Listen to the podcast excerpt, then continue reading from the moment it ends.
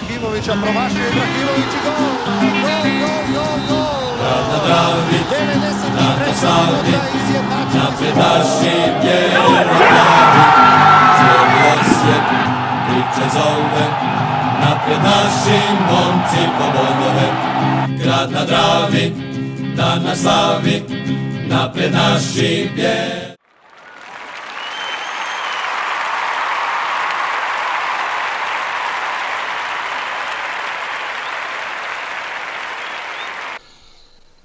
Pozdrav svima, evo nas u bijeloplavom podcastu broj 42 koji se zove nastavak lova četvorkom zato što smo ispratili Šibenik sa 4 gola u mreži. Baš smo bili dobri gosti. Eto, tak i treba, jel tako? Ajde, sve im uzeli. Može, priče davali. S obzirom kako su gostili? Da. Ajde, da, pričaj. Priče davali. Pa ništa, pa smo demonstrirali eto, moć. Ono što želimo stalno. Došlo je do promjene formacije. Nije došlo do nje zbog savjeta na forumu, nego prilično... Iako mi to želimo misliti, ali nije. Da. Aha, da.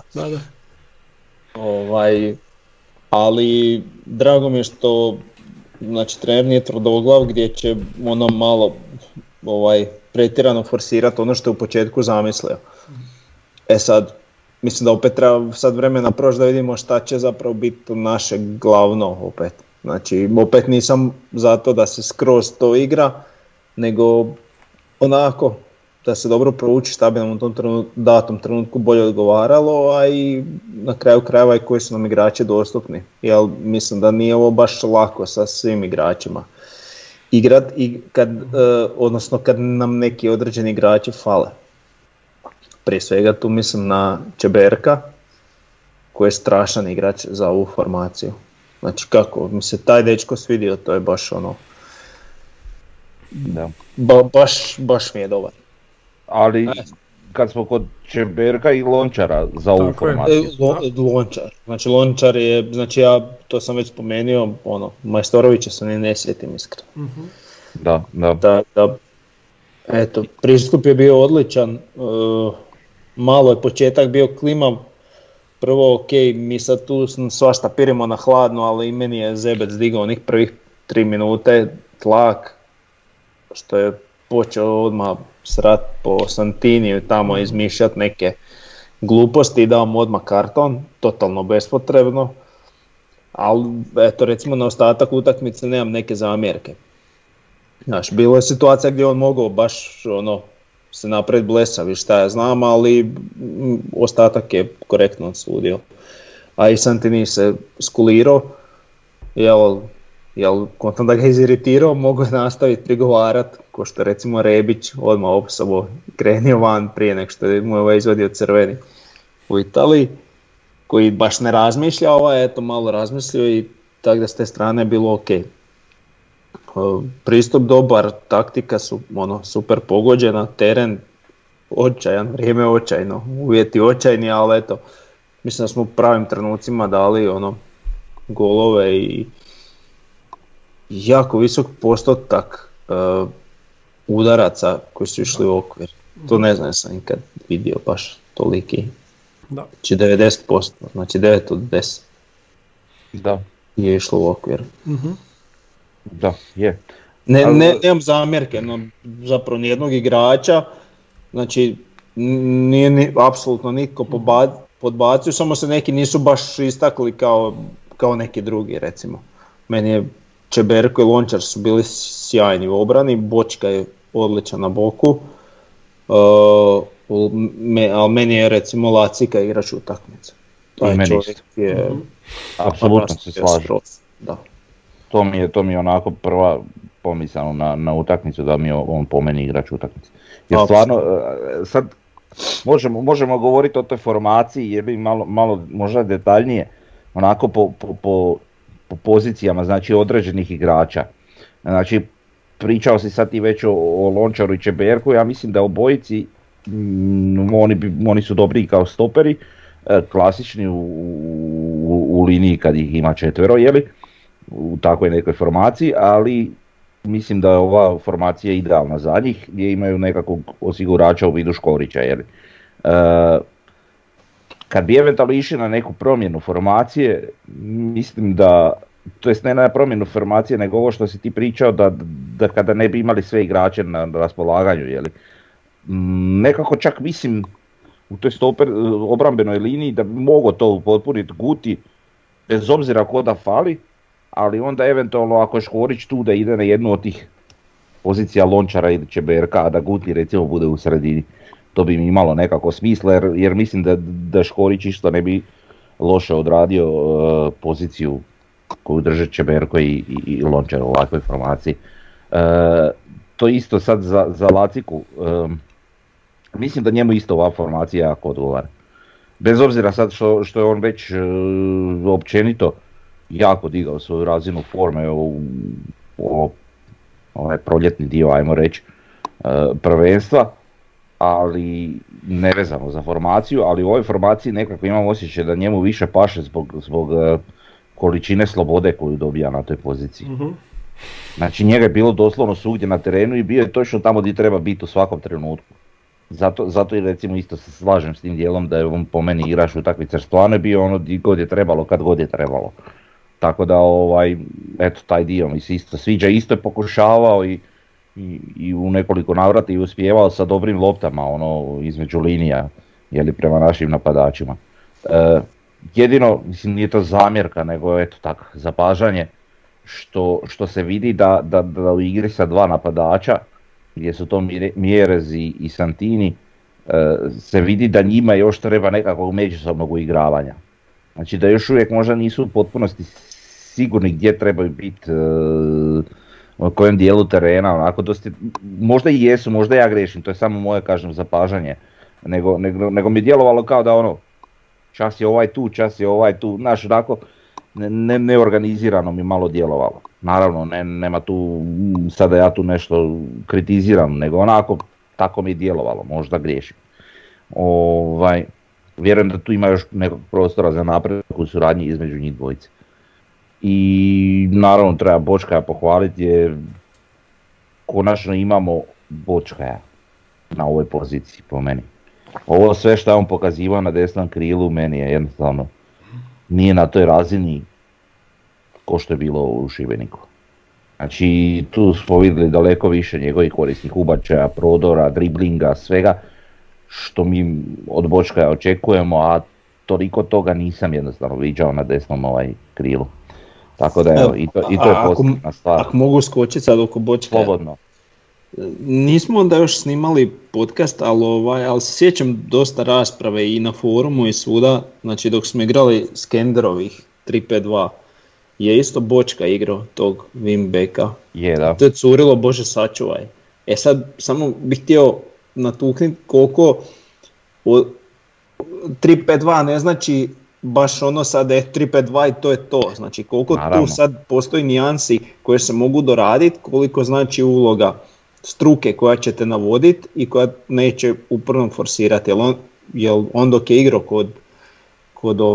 kod Skendera tih 3-5-2 mi smo tu jako curili u toj obrani na toj strani, ali on realno defanzivno nije toliko dobar. Ali kad on ima sad ovako, znači imao osigurač u dva zadnja vezna koji se pomiču polako prema stranama gdje zatvaraju, plus stopere koji mogu stajati šire zato što imaju još jednog između, to je sasvim druga priča. I to stopere koji pokrivaju to dosta dobro, znači on iza leđa ima Čeberka, a desno u sebe ima Žapera. Ovako kako smo to gledali u Šibeniku, što jako puno znači, naravno. I vrlo često se vidjelo, čak u nekoliko navrata, pogotovo nekako pred kraj utakmice, to jest tokom drugog poluvremena, koliko je Žaper dolazio pomagati Bočkaju na stranu. Tako da ima to sve. Isto tako je i Jugović išao na onu stranu prema Silvi, ali se to više osjetilo jer tako krajem utakmice gdje je već bio u igri Vuković, pa je onda on taj dio priče preuzeo. I dobro, sad kad odvrtiš film same utakmice, Vukovića se sjećaš gotovo stalno uz desnu out liniju, jel tako? Pa je, da. Da, I onda to ima sve svoje zašto i kako. Ali to je taj sustav kako se on treba igrati i kako on nama najviše odgovara. Ovaj dio o kojem si pričao da li je to nešto što treba biti stalno ili ne. Ne znam, ja sam čak i siguran da će se Bijelica nekako vratiti na onu svoju neku standardnu postavu, međutim da će ovo koristiti po potrebni, naravno ovisno o protivniku i o igračima koje imamo na raspolaganju. Ali i dalje mislim kako, ne kažem da tak treba biti, ali mislim da će češće koristiti onu formaciju na koju smo već navikli gledati. E sad, možda griješim. Jer po svemu što imamo dosta dobru ekipu u ovoj formaciji. Da, i ne znam šta više dodati, sve ste rekli, izgledalo je odlično. Puno se na forumu pričalo o tome da se prebacimo u tu formaciju, a sad kad se to dogodilo ispalo je super, 4-0. Oni su otpucali jednom na naš gol i to je bilo nešto iz daljine, mislim čak i Slobodnjaka. Da, tako to. Da. Još opasno su imali onaj korner kod 0-0 gdje je Schildefeld. Mm-hmm. Da. Skoro ništa, znači vratili smo se na onu igru od prije par kola kad nismo dozvoljavali protivniku ništa. Čeberko se pokazao kao odličan i mislim da ovako, ono što je zanimljivo je da kraj Čeberka i Lončara Škorić nije imao posla. Znači Škorić koji bi trebao čistiti iza njih, lopta čak nije dolazila do Ivušića, nego nije dolazila ni do Škorića. Tako da ono kad sam gledao Škorić, pa nisam ga uopće puno vidio na utakmici. Sve su ova dvojica odrađivali. Lončar odličan, znači kad to, jako je lijepo kad imamo tak nekog našeg igrača kojeg možemo pohvaliti. Lončar koji je stvarno najviše napredovao od cijele ekipe, uključujući i Žapera. Žaper je već konstanta recimo, ali stvarno lijepo je tako što vidite. Bočka je na pravoj poziciji, s druge strane Silva nije se toliko vidio, kao da se sve odigravalo na lijevoj strani. Kod Silva je bila lopta, ali nije toliko prolazilo i onda se više igralo na ovu stranu kod Bočka, što opet ništa ne znači previše. Možda je to bila taka i namjera, možda Šibenik ima jaču ovu stranu kod Silve, pa smo igrali na Bočka i ovaj je bio možda raspoloženiji taj dan, nije bitno, to se sve okrene u idućoj utakmici. Non-stop smo govorili da nam fali 10, sad ovo što je Klein Heischler ili Lacika igro bi se moglo nazvati nekom 10. I niko njega nije spominjao na tom mjestu, eto ga. Znači on je sad tu nakon 2 godine odigrao pravu utakmicu, ali baš pravu, kao je pravi jedan reprezentativac jedne zemlje i ovo je bilo baš dobro i super ga je bilo vidjeti kako se izvlači još, znači kad je zabio gol se izvuko totalno na lijevu stranu, kod je lijevo krilo. Znači puno tu stvari je bilo zanimljivih na ovoj utakmici, Mjerez i Santini isto tako, igrači koji će isto, pogotovo na ovakvim utakmicama sa slabim protivnicima mogu igrati zajedno, 100%. A sad vidit ćemo šta će napraviti Bijelica sa stožerom. To je to, da. Imamo na klupi još toliko igrača, puno ih nije ni ušlo. Recimo Bohar je dobro reagirao kad je ušao i ono je nesebično dao. Svi su dobro reagirali. Kogod je ušao dobro je reagirao. Da, može se znači, reći, da. I Vuković, i Herceg, i Bohar, i ko je još ulazio, Guti, dobra, Guti je malo kraće igrao, ali svi su dobro odreagirali, stvarno. Ali to kak je ovaj dodao loptu, to rijetko ko bi dodao loptu. Tako, znači on je točno njega vidio i osjetio. Ne, Bohar, Hercegu. A da, pa dobro, pa vidi. Da. Ali to je meni bilo logično da će budu. To je meni nekako u toku trajanja te akcije. A to je tebi kad gledaš sa strane, ali kad igraš nogomet to nije uopće logično. Lagano, ideš sam na golmana, naš, to nije logično, pogotovo ti ovaj nije uopće u vidnom polju, ali on ga je baš ono osjetio i fino, odložio mu točno kak treba na takvom terenu i ovaj fino pogodio, doduše skoro i promašio. Da, blizu stative je bilo, da, ali... Ali neka, ajde. A vidi, nakon što... Ili je poništeno. Da, to. Znači, prvo sam se zapitao je li moguće da ono offside, ona prva lopta prema Voharu. A i ta lopta je bila odlična, to je Bočka je uputio. Bočka iznio skroz i odigrao. I to nakon nekog svog kiksa nešto u obrani, ovo ono... Jedno promašio loptu pa mu ostala, tak nekako. Da. Šta sam htio još reći to za Laciku, kako se ponašao i kako se kretao, vidjeli smo mi to već par navrata, znači u Varaždinu i u Gorici kada su igrali, ajmo reći, sa dva napadača, pa je tu ulogu preuzeo protiv Gorice u stvari Bohar. Ako se sjećate koliko je on vrtio okolo, jeli, okolo 16 terca na sve strane. Da. Tako da imamo i tu neku varijantu, jeli, Bohara korištenja čak i na takav način. Ali ovo što ti tamo tomu kažeš za Laciku, pa u stvari on je nekako, kada je došao još, sve je nekako ostajao u glavi kao nekakav igrač tog profila koji će, je on više radni igrač nego što smo mi u startu mislili. Ali u stvari je on uvijek bio neka ideja nekog plemenitijeg veznjaka no što je to recimo Jugović ili no što je to recimo Žaper. Tako ga se nekako gledalo sad, ne znam, barem eto s moje strane. Sad eto, konačno je dobio malo više prilika na takvoj nekoj isturenijoj veznoj poziciji no što, pa možda, a i potrefilo mu se vjerojatno malo bolja forma i sve, tako da to ispada vrlo, vrlo dobro. Ne znam. On realno je naš najplemenitiji veznjak, centralni veznjak, ne računajući Brleka koji je to tek došao i ozlijedio se. Tako je. Da, možemo i malo... Lončarovu loptu bi isto pohvalio. Da. Lanslu. Da. Znači to je isto baš fino odigrano, zamahnio, pogodio vrhom, nemam šta zamjeriti.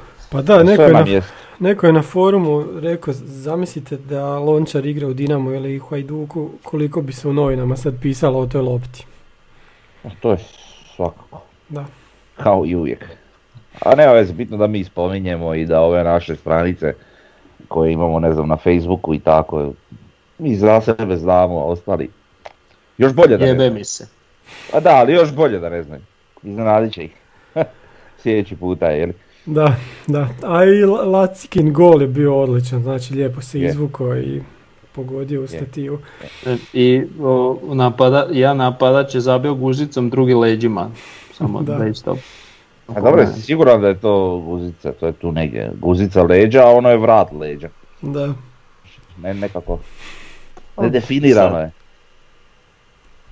Kako ovisi kako gledaš. Da, sad ćemo, moramo definirati. Čaša do pola puna ili do pola prazna, to je tako pitanje sad. Dobro.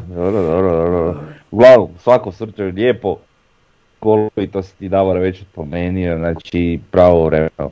Vlaslo vrlo blizu početka utakmice i odmah drugo polovreme koje smo dosta dugo čekali. Koje nismo znali hoće utjecati ili neće i kako će. I onda se dogode eto ta dva brzinska gola iz prekida gdje eto imamo sad stvarno 4 gola, 4 različita strijelca i 4 različita asistenta. Ali znači, 8 igrača u tim nekim statističkim stvarima sudjelovalo, je li? Da, i ovo zanimljivo što je bila pauza od 40-45 minuta. Sigurno je tu utjecalo što mi imamo taj kompletni stožer koji zna kako će digniti ekipu nakon 40 minuta da se ne ohlade, kako da uđu u ekipu. Da. Točno se vidjelo kako smo mi, a kako je Šibenik ušao, a i rezultatski se vidjelo nakon koliko, 5-10 minuta gdje smo stajali, jel tako? Tako je. Dobro, taj prekid bi baš, mislim, to Šibenik, to mi kad god odemo, a ne samo mi, općenito, uvijek je neka bura, kiša, oluja, nevrijeme, ne kužim, stalno nešto. Tamo uvijek mora biti faktor to vrijeme. Nevjerojatno. Možda jednom Zagrad zatvore, ako zaokruže stadion pa ne bude utjecaj. Čisto sumnjam. Teško. Čisto sumnjam. Sve smo ispričali, Frnja, možemo ocjene? Manje više, da.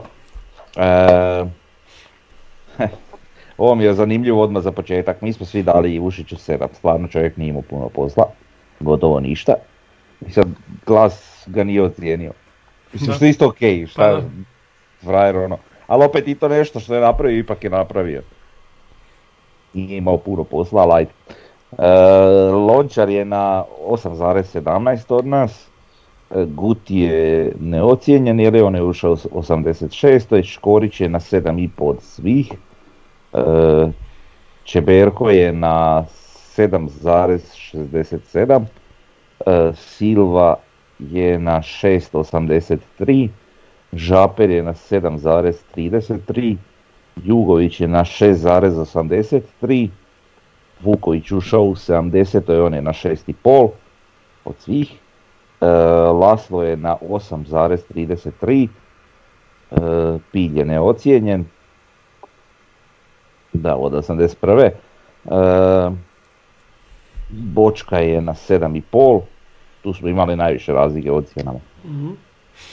Ali dobro, Mjerez je na 7,5 od svih, Bohar je neocijenjen u glasu i od strane tome, ali evo dobio je ipak sedmicu osme Diodavora. Počinjem sam ja da Tomo daje ove ocjene u glasu. da. Joj, ne baš. Teško da bi baš dao ovakve ocjene, ali dobro. Teško. Iako nisu ok tak loše, ali ne znam, nevjerojatno mi je da daš Santiniju koji je zabio zgoditak i sve 6,5, to mi je onak. I na 4-0 da su tak niske dosta ocjene. Ti sad rekao zabio zgoditak. Zgoditak, da. Moguće. Jeva, ko kaže zgoditak? Pa evo, očigledno ja. Pa da, jer kažeš i zrakoplovi, tako ne znam. Pa ne, to kažemo vi ja. Evo vidiš, onda dobro. Eto, viš. Nismo dovršili, znači, Santini je na 7,17 i Herceg je na 7. Ali da, te glasove ocjene su opet meni malo onako, mislim nisu loše, ali su mi malo onako nevjerojatne. Malo loše su, pa meni smiješno mi je, tako da. A dobro. Ali dobro. Našli se u prosjeku bar za pola ocjene reći. Dobro, i zato imamo ovu usporedbu između nas i glasa. Pa zanimljivo je zapratiti. Pa da. To je to što se tiče ocjena. To je to da Laslo je igrač utakmice, drugi je Lončar, jel tako? Pa, Bočka i Lončar. Sve ne mogu sad. Po ocjenama je tako. Da. Po ocjenama je Laslo prvi, drugi je Lončar. Mm-hmm. Ok. Tablica. Na tablici je Dinamo 2 boda ispred nas, ima utakmicu manje, ono s Hajdukom. Pobjegli smo sad Gorici na 7 bodova. Gorica je tu sigurno na 3. mjestu i onda 4. i 5. su Hajduk i Rijeka na 33 boda i oni će se boriti do kraja sezone za to zadnje mjesto koje vodi u Europu. A na dnu znamo, na dnu je gužva. Lokomotiva je promijenila trenera, odala Jerko Leko, došao je Samir Toplak i tako mi igramo sa Lokomotivom u petak u 6 sati na Gradskom vrtu. Davore, šta ti imaš za reći o promjeni trenera prije našeg susreta? Opet. Pa to je sada već jedno, znači peta u ovoj sezoni. Znači mislim da je to kuriozitet. Ajmo nabrojati, čekaj, Hajduk? Pa dva put Hajduk, dva put Lokomotiva. Jel dva put Hajduk? Pa prvi put Boro Primorac, ono na polju. Ona se vodila, ko je bio prije njega? Prije njega, ko je bio? Ko će više pratiti te trenere Hajduka? Tudor. Jel to baš bila bio je Vukas, Vukas je bio. Ili Vukas, ne znam. Tudor je otišao još prije početka. Vidiš da, što se zaboraje. Znači Hajduk dva puta. Prametan je bio za nas, jel? Da. Koliko se ja sjećam. Čekaj, kako Lokomotiva, jer nisu oni na polusezonu promijenili? Pa prvu smo, jel nismo prvu igrali sad na proljeće s Lokomotivom u gostima? Pa da. Da. Eto. Da. To je to. Okej, to možda ni ono 3 dana prije utakmice, pa sad je neki šok, ali ono. Pa da.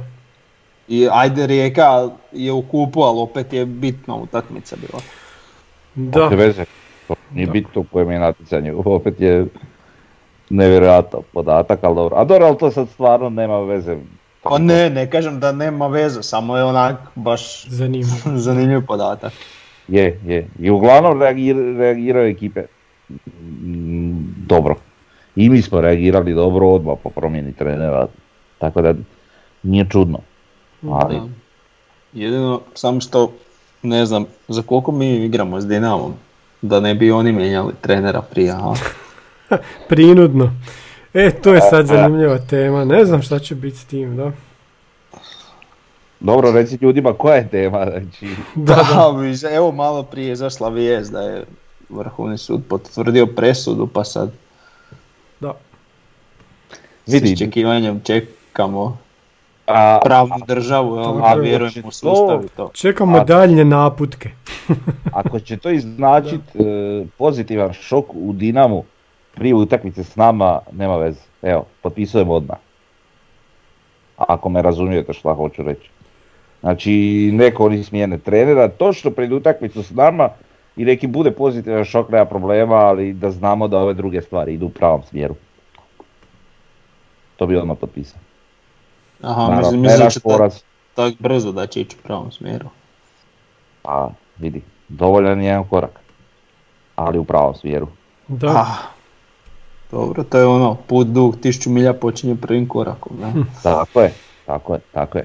Tako je. Vidim, ne znam, nisam upućen dovoljno i da sad, s obzirom da je to sve friško, ne znam. Nadam se da će ići u tom smjeru u kojem treba ići. I nadam se da će to značiti puno hrvatskom nogometu, sad hoće li doista, vidit ćemo.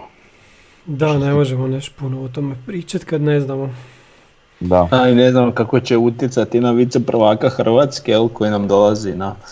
Viceprvak Hrvatske, da, zamisli Samir Toplak dobio viceprvaka Hrvatske, sad vodite, eto. Pa je on plakao za klub, iz velike četvorke, to mu sad na... Da, samo što je problem što taj viceprvak Hrvatske je trenutno zadnji, jeli? Pa da. I nadam se da će dugo ostati tamo, pa barem do kraja prvenstva. Da li Toplak kad je ispao? Ja mislim da nije. Pa nadam se da hoće. Ja se nadam da hoće, da. Vidi, nemam ja ništa protiv Toplaka, okej, ajde. Pa da, ali protiv Lokomotive ima cijela država nešto stvarno. Ali protiv Lokomotive imam, tako je. Ali čak s obzirom na neke njihove rezultate i događanja u Lokomotivi, koliko to uopće netko normalan može popratiti, pa ne znam, ne vidim načina na kojim oni nam mogu nauditi, bez obzira na promjenu terena.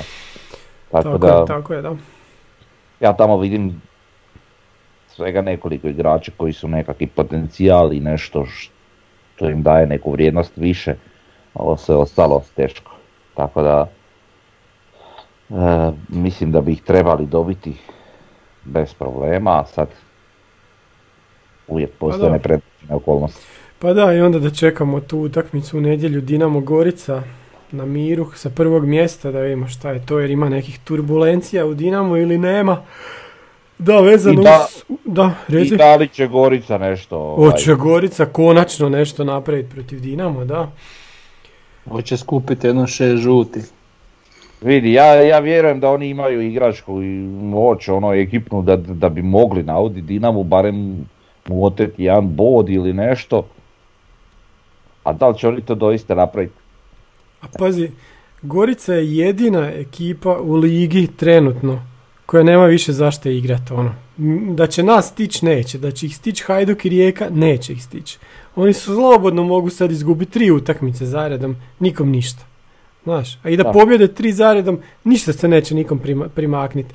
Tako da, to je onako opasnost, ali pa ne znam. Pa možda baš tako rasterećeni budu, letele po terenu. Da. Razlete se ljudi, ne znam. Zaista ne znam, ali volio bi da nam neko pripomogne u borbi. A što se tiče Dinama, pa je bilo bi lijepo da oni, ne znam, ili idu prema privatizaciji ili nekako da postanu, ne znam, normalni klub, eto. Nakon toliko godina. Ne, mislim zbog njihovih navijača koji su isto većinom zato. Pa onda kad se protiv nekog borimo da to bude sve nekako normalno, a ne ovako kak i zadnjih godina, ne znam. Da mi moramo razmišljati o nekim drugim stvarima. Eto, samo da se to nekako unormali. Dobro, rekli smo korak u pravom smjeru, ali isto tako je Davor rekao kako korak. Malo više koraka će treba, da. Da. Tako da moramo to još vidjeti. Da, ok, znači nakon koliko 3 podcasta konačno ubacujemo rodni grad Čeberka, jer imamo konačno malo vremena što nismo imali. Znači, uvijek smo ga izbacili jadnog. Jadan. Nedostatku vremena. Jadan Melitopol, znači grad od 150.000 stanovnika u oblasti Zaporožje na rijeci... Jel se čita Melitopol ili Melitopolj? Melitopol. Aha. Dobro pitanje. Pa bilo bi lju na kraju. Ja sam onaj neki Sevastopolj, pa kontam da je to ista neka logika. Moguće. Idemo to brzo googlati, ali dobro. Treba si klikniti na onu, vjerojatno ima na Wikipediji, ona fora da... Pronouncement. Da, čekaj, sad ćemo vidjeti. Sad će Frnja dok ja pričam. Znači, grad od 150.000 stanovnika u oblasti Zaporožje na rijeci Moločna koja utječe u Azovsko more. Morje, počeo pričati ruski. Da. Poznate melitopolske višnje i med, evo to sam stavio. Melitopoljske. Slike imaju veliki trg u gradu, grad je znači, šta bi to bilo, neki jugoistok Ukrajine i otamo nam dolazi, znači Čeberko. Frnja, jesi ti vidio šta na Wikipediji? A vidi brate, ja sam vidio 3 puta. Aha, da, ja sad ovo čujem, samo malo. Ajde, slušamo te onda, da. Ništa ne govori. Ne, Pol, Melitopol. Pol. Još na engleskom reći da je čitao, moraš na ukrajinski prebaciti. Pa ili nije? Čekaj, to je na ruski kao.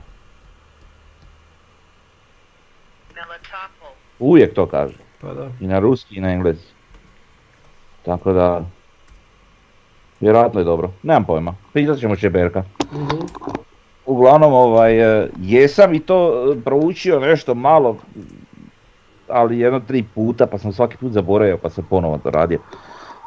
Uglavnom, nije nešto pretjerano sad zanimljiv grad i da ima, ne znam, kakih, onako dosta podsjeća na, ne znam, Sankt Petersburg, jeli, samo puno manje, tako nešto, Kraljevska Rusija, nešto u tom stilu, najviše i napredo u to neko doba.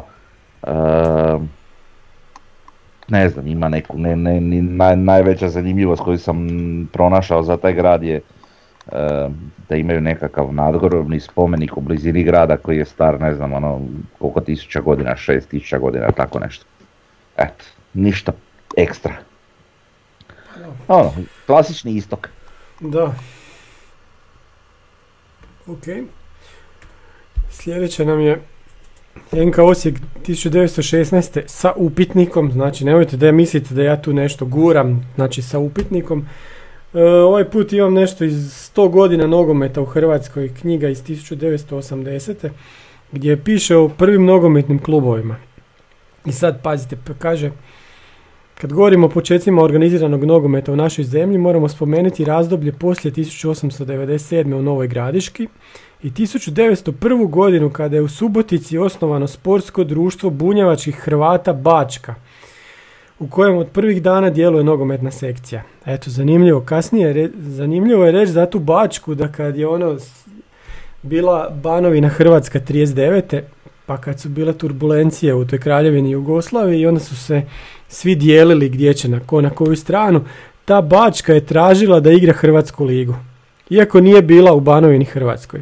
Isto kao što je igrala i ovaj klub sarajevskih Hrvata, Sašk mislim da se zove, znači oni su igrali Hrvatsku ligu, a ono što je zanimljivo, Vukovarska Bata je igrala Srpsku ligu jer su tražili da igraju tu ligu.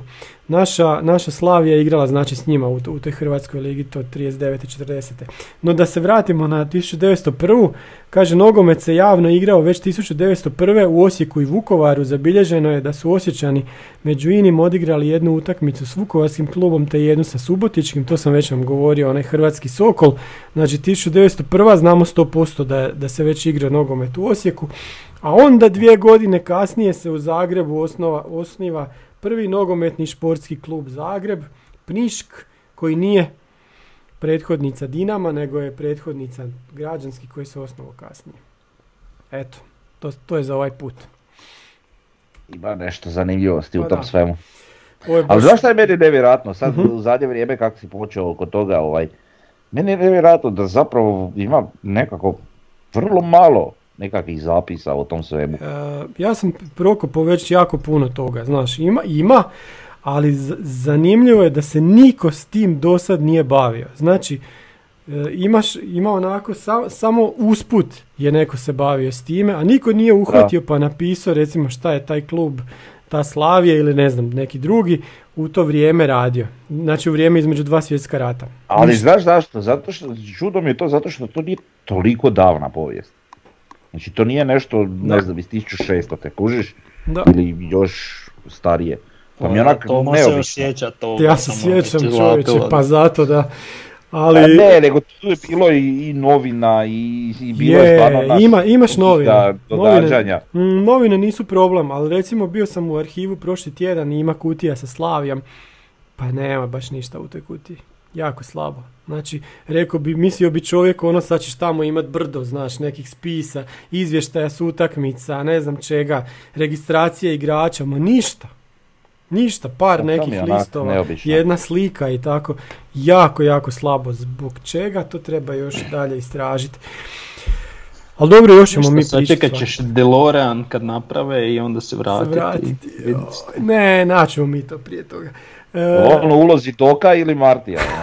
Vidiš, Doka, pa gotovo je. A kad bi malo pustio kosu, bio bi isti Dok. Da, totalno.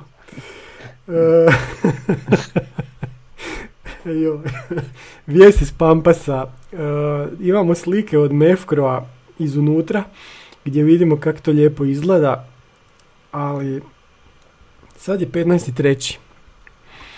Taj stadion, mi smo govorili da bi trebao negdje za dan grada biti otvoren. Ja ne vjerujem više u taj datum, šta vi kažete? Meni se to i dalje čini sporo.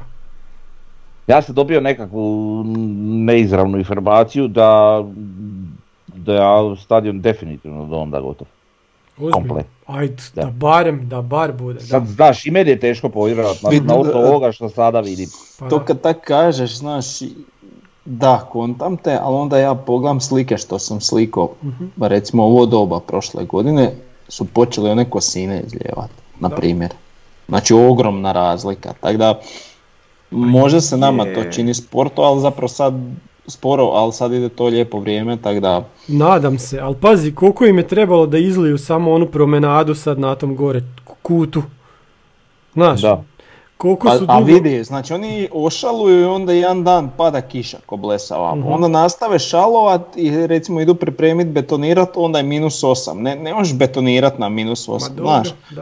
Ima, sad je logično da je spori, ali sad kad zatoplije onda nema više izgovora na to. Ma, mislim, uglavnom, prilazna cesta... Uh-huh. se prilično rad, vidim čak da je preko vikenda bio obustavljen tramvajski promet, nešto sa šinama radili. Tako da to je ono u velikoj pripremi, sve tribine su poslagane, iz na zapadu je sve poslagano, tako da eto, idu radovi. Naletio sam na neki elaborat za zaštitu okoliša, zapravo to je već dosta javno dostupno, nisam nikad čitao, pa sam pročitao zanimljivih podataka, znači stadion je visok 23,5 metra. Da. Unutra piše da ima znači 12.800 kapacitet, sa još redovima gore se može na 14.700 proširiti, što vjerojatno otpada zbog ovih stupova koji nisu u početku bili uračunati. Dobro. Ali okej. Glavni teren na tim nacrtima vidim da će biti hibridni i grijani. To je ono kad jedno nismo bili sigurni šta će biti, ali smo pretpostavili da će biti to. Da. Pomoćni su 3 prirodni, 1 hibridni i 2 umjetni. Dobro, i onaj 7. kratki mislim da je isto u hibridna, ali to nisam siguran sad. Da. Reflektori će biti skroz okolo, znači neće biti ono 4 komada, nek će biti, mislim, zaboravio sam broj, ali negdje da su napisali 200 komada, ili ne znam koliko komada skroz okolo. U krovu stadiona. U krovu stadiona, odmah ispod ruba, da. To. I tako je to. Koji smo znali i koji je onak bitan za estetiku i za sve. Par zanimljivih. Vidio se ja taj elaborat prije, da su odradili nekakvu buku, razinu buke, te stvari. Onako velika elaborat, dosta svega pokrivenog, valjda mora biti. ali zanimljivih stvari ima. Je to neko bio stavio nedavno i na forum, ako se ne varam? Ma na Skyscraper si. A na Skyscraper je stavio neko. Tako da koga god zanima može otići na Skyscraper, pronaći ga na temi Pampasa, eto, pročitati ako ga zanima, jer stvarno ima zanimljivih stvari, jeli? Tako da eto, koga god zanima, znači štivo. Pa da, pa mislim, kad bi se uhvatilo to, mislim, šta imaš, beton je tu, tribine će biti napravljene, mogu biti napravljene u roku 2 mjeseca da se to uhvati, stolice se stave i mi idemo na stolice, jel tako?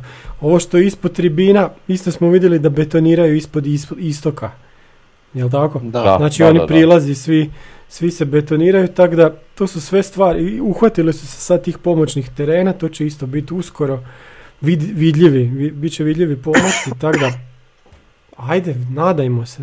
Ima, kažem, ja sam dobio tu nekakvu informaciju da će biti 100% i da mislim, naravno, nije to provjereno i nije to ništa sigurno, ali isto tako uz tu informaciju ide da je vrhuška to pritisla i očekuje to do onda, tako da dobro, super. Ima i tu nešto. Super, da.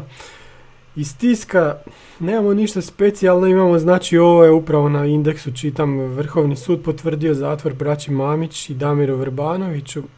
I sad, pošto smo to već djelomično obrazložili, jesmo, samo da pročitam jedan članak iz Zakona o sportu, može? Ajde. Osoba pravomoćno osuđena na kaznu zatvora u trajanju od najmanje 6 mjeseci za neko kazneno djelo, a nije primijenjena uvjetna osuda, ne može sudjelovati u sportskim natjecanjima. Mm-hmm. Ne moram dalje čitati. Ne moraš, sve jasno. Dobro, ali kad dolazi pravomoćnost, ali to sad pravomoćnost? To je pravomoćnost. To je pravomoćna potvrda od strane Vrhovnog suda. Ali to, znaš kak je to kod nas, moramo čekati naputke, ne znamo. Znaš ništa opet kod nas. Da, to je tako. Sljedeća 2 tjedna su ključna. Da, baš. Izgleda. Pa već bi moglo biti, znači, zanimljivo sljedeći vikend, jel? Da, svašta bi moglo biti zanimljivo, da. Da li će on... Pravna osoba dužna je raskinuti ugovor o radu ili drugi ugovor na temelju kojeg osoba iz stavka 1 ovog članka obavlja poslove ili sportsku djelatnost, odnosno razriješiti je dužnosti funkcija u roku od 8 dana od saznanja za pravomoćnu presudu. Ako je to recimo dan, dobro, možda će još moći biti protiv Gorice, ali ako ne, može biti protiv Gorice... Ima još neka fora dok mu pošalju tu, dok on zaprije... Da, pa to i govorim. Da. Znači, teoretski, ali... A šta kažu, jel imaju neke naputke za granice prema Bosni i Hercegovini? A ne, mislim da će im tamo crknuti kamere. Aha, tako to ide. Dobro, zanimljivo. Eto, pa nova stvar, znači, u borbi za prvaka, ne samo za ovu godinu, nego i za iduće godine. Pa čak, da, dosta bitno. Da. A dobro, neka, hvala Bogu, nek sve ide s ovim toga. Biće jako zanimljivo, da. Jesmo nešto zaboravili, znači Lokomotiva za vikend, to je to. Nakon toga je reprezentativna pauza. Šta, hoćemo pričati o našim reprezentativima? Ko je sljedeći reprezentativac iz Osijeka? Bliže reprezentaciji, recimo, Bočka ili Lončar? Vidi, kvalitetom možda... Ali... Moramo gledati kog imamo u reprezentaciji isto tako. Meni je nekako obrana najslabiji dio reprezentacije. Je, ali znaš šta, bojim se da Ma znam, da. Ovako u idealnom svijetu Frnja kad bi bilo, znaš, kao ekipa koja se bori za prvaka i ima igrača koji, eto, asistirao. Pa onda bi prije od ove dvojice išao i Vušić. Dobro. To svakako da i Gušić mora. To nije nikom jasno zašto. Da. Pa jasno. Imali bi Ušića, imali bi Škorića, imali bi Žapera, koji je on mlado i on vjerojatno nekim slijedom bi normalno morao ići u seniore. E sad... Hoćeš reći da bi privatizirali Repku? Pa di to ima još? A osim kod nas nigdje. Dobro, da. Pa da, dobro, u tom nekom prirodnom, logičnom nekom redoslijedu bi to bili iz Osijeka Bočka i Lončar. Ali po meni prije Lončar. Mm-hmm. Zbog, možda i ne znam, tu su negdje. Čak kad znaš, gledaš kvalitete i njihove i ono što nedostaje reprezentaciji, tu su oni negdje. Konkurentni su si. Ali dobro, sad. Ja sam s obzirom da sam raspoložen i pa bi se osvrnuo na onu svoju prognozu utakmice sportom, jel, pa bi sad još jedan babavangaški, jel, sljedeći naš igrač koji će u reprezentaciju će tek doći na ljeto kod nas i taj ide u reprezentaciju. Eto.